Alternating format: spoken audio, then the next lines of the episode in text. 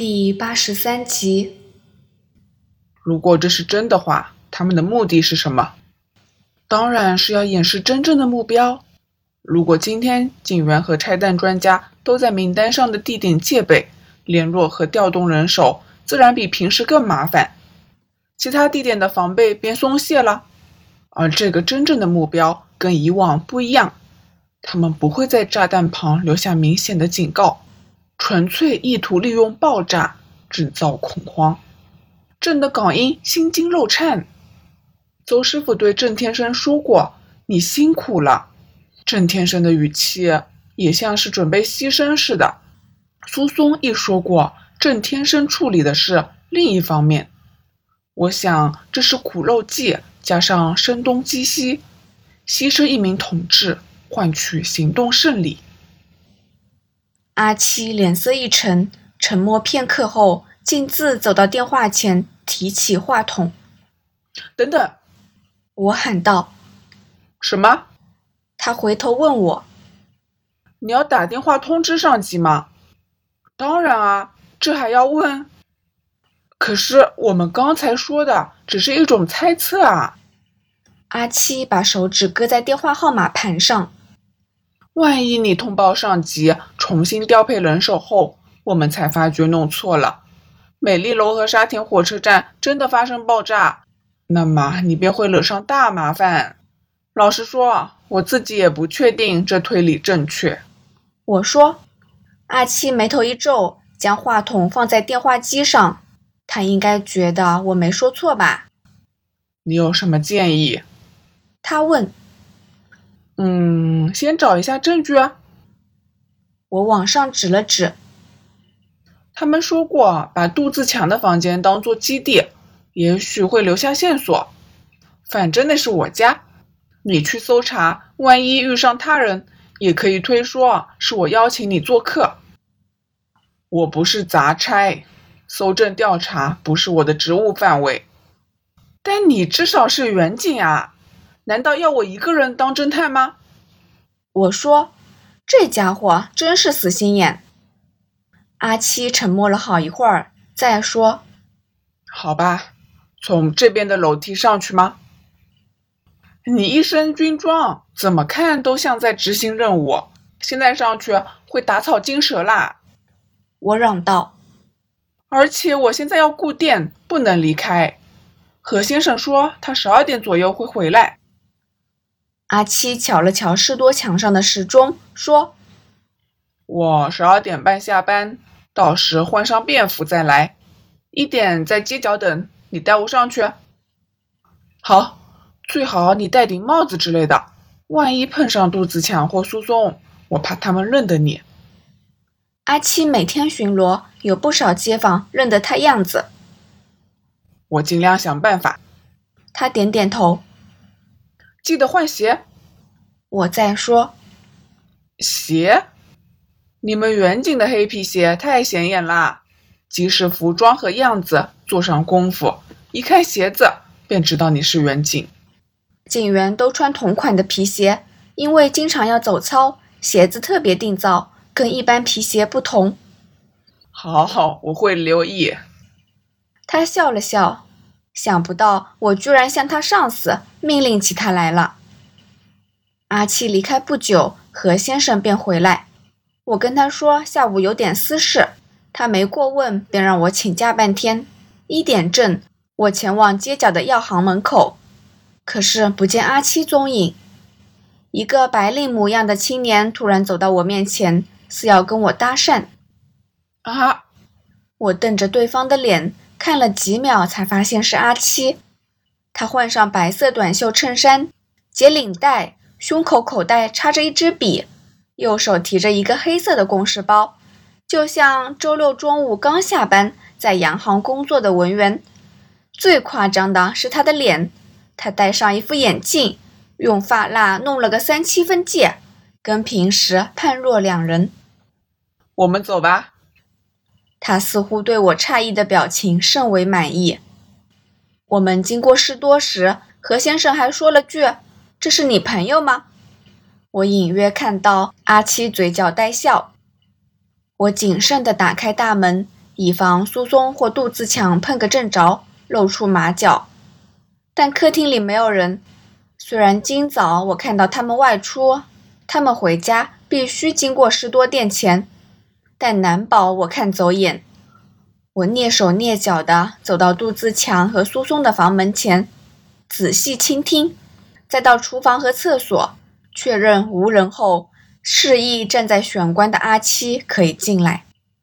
板间房的房门没有门锁，这给予我们很大的方便。我轻轻推开杜自强房间的门，里面跟平时看到的没有分别。因为房间没有锁，我们会把贵重的东西锁在抽屉。不过，老实说，我们这些穷光蛋根本没有贵重的东西。会打我们主意的小偷一定是笨蛋中的笨蛋。我以为你会拒绝这种非法搜查呢。我左顾右盼，张望房间的每个角落时。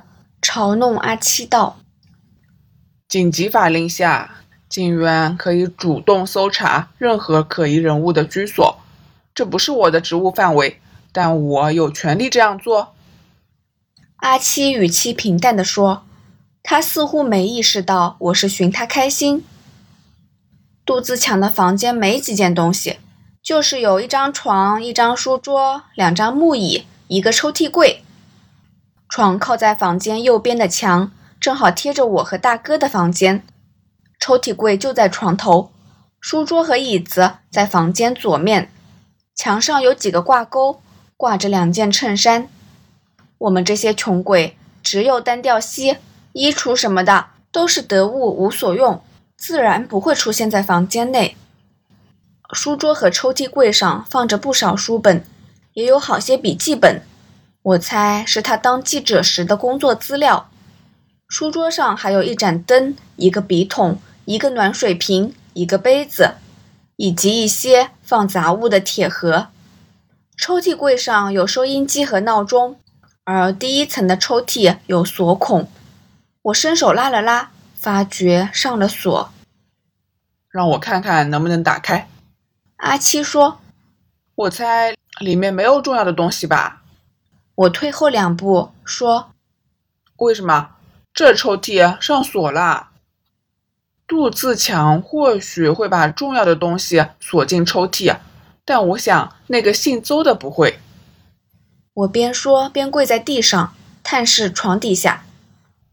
假如我之前说的没错，郑天生被捕是苦肉计，他们准备声东击西，使用这种诡计的人才不会把重要的物件。放在锁上的抽屉里，我猜里面应该有一堆煽动性的传单之类，但绝不会有跟炸弹相关的线索。远景搜到传单，已有足够的理由去起诉犯人，便不会再挖下去。阿七停下手，对我点点头，有道理。我看看书桌上的书册和笔记本有没有线索。他说。我检查了床底下、床板间，都没有看到可疑的东西。阿七逐书本翻看，我问他有没有发现，他只是摇摇头。我们打开没有上锁的抽屉，除了一些破旧的内衣裤和杂物外，没有任何异样。你听到他们谈论阴谋时，有没有什么特别发现？阿七问。我努力回忆前天听到的每一个细节。总之啊，阿杜和阿苏从北角出发，我会在这个据点等候。我记得姓邹的说过这句。啊，是地图！我灵光一闪，嚷道：“地图！”邹师傅说过，他会在这个据点等候杜自强和苏松。我那时候以为他说的是这个房间。但现在细心一想，那句话大有问题。如果他叫杜自强他们在这儿等候他，便很合理。但反过来，他在这儿等他们，实在很奇怪嘛。我和房东夫妇都没见过那个邹师傅。杜子强和苏松让一个客人留下来等自己，怎么看都不合理。所以他们应该是在看地图。邹师傅嘴上说的这个据点，其实是指地图上的某个地方。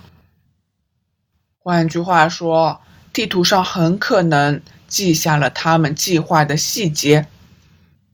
阿七点点头，表示同意。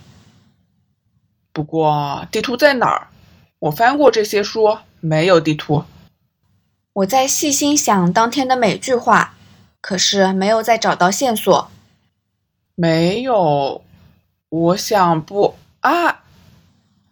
我边说边离开床边，却猛然想起一件事：房间有两张椅子，他们有四个人。自然有两人坐在床边。当苏松和邹师傅讨论完做饵和动手等细节时，他的声音变小。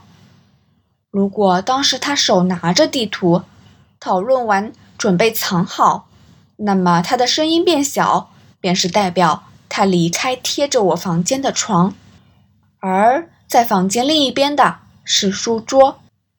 我走到书桌前，蹲下细看。没有在桌下看到任何东西，再探头看看桌子和墙壁之间的缝隙，亦没有发现。我以为自己弄错了，正要找其他地方时，却留意到那盏灯的底座有点大。我举起台灯，用手指甲试着打开底座的底部，砰的一声，圆形的底盘掉下，那个底座的空间中正好。有一张折好的地图。哦，你真行！阿七瞪大眼睛，兴奋地说：“我们打开地图，放在桌上。那是一张香港地图，上面有好几处用铅笔标示的地点，有些地点还附有数位。在铜锣湾裁判司署的位置上有一个叉，旁边还写上八月十八日上午十点。”而在尖沙咀远景宿舍、中央裁判司署、美丽楼和沙田火车站，分别标示着一、二、三、四，却没有日期和时间。反而在中环统一码头附近的租庇利街与德辅道中交界，画着一个圆圈，并写着“第一八月十九日上午十一点”。另外，在九龙油麻地佐敦道码头。亦有一个圆形。我记得苏松他提过北角，可是我找不到明显的记号，只在北角清华街附近看到一些用铅笔戳下的点。在统一码头和佐敦道码头之间有一条直线，线上也有一个叉。除了以上这些之外，没有其他符号或刃迹。这足以当成证据拘捕杜自强他们了。阿七喃喃自语：“可是现在发出通缉令也阻止不了他们。”我指着中环的圆圈说：“上面写着八月十九日上午十一点，已是两个多小时前的事情。他们应该已经开始行动。杜自强提过什么一号目标？会不会就是这个德福道中这个地点？这儿写着第一，不会吧？”阿七说：“朱庇利街与德辅道中交界，是中环的老牌茶楼，第一大茶楼，开业差不多有五十年了。你没去过吗？”我摇摇头，坦白说，我真的没去过。我跟大哥只光顾这儿附近的双喜和龙门，中环的茶楼，我除了高升和莲香外，一概不清楚。我和大哥一年难得几回上茶楼。平时顶多到附近的廉价茶居吃饭罢了。这间第一茶楼可能是他们的据点。阿七瞧着地图说：“姓邹的十一点在茶楼等候，跟杜自强和苏松会合后，便出发经统一码头前往佐敦道码头。他们真正的目标是码头或轮渡吗？也许。”一号目标是指统一码头、轮渡或佐敦道码头。中环至油麻地的航线是港九海上交通要道之一。如果设置炸弹，足以瘫痪交通，造成的影响不下于在沙田火车站引爆炸药。我说，搞不好不是统一或佐敦道，而是统一和佐敦道。他们要一口气炸毁两个码头，统一是一号，佐敦道是二号，观塘和北角等等便是三号、四号。码头被炸掉，港九之间便缺乏汽车轮渡服务。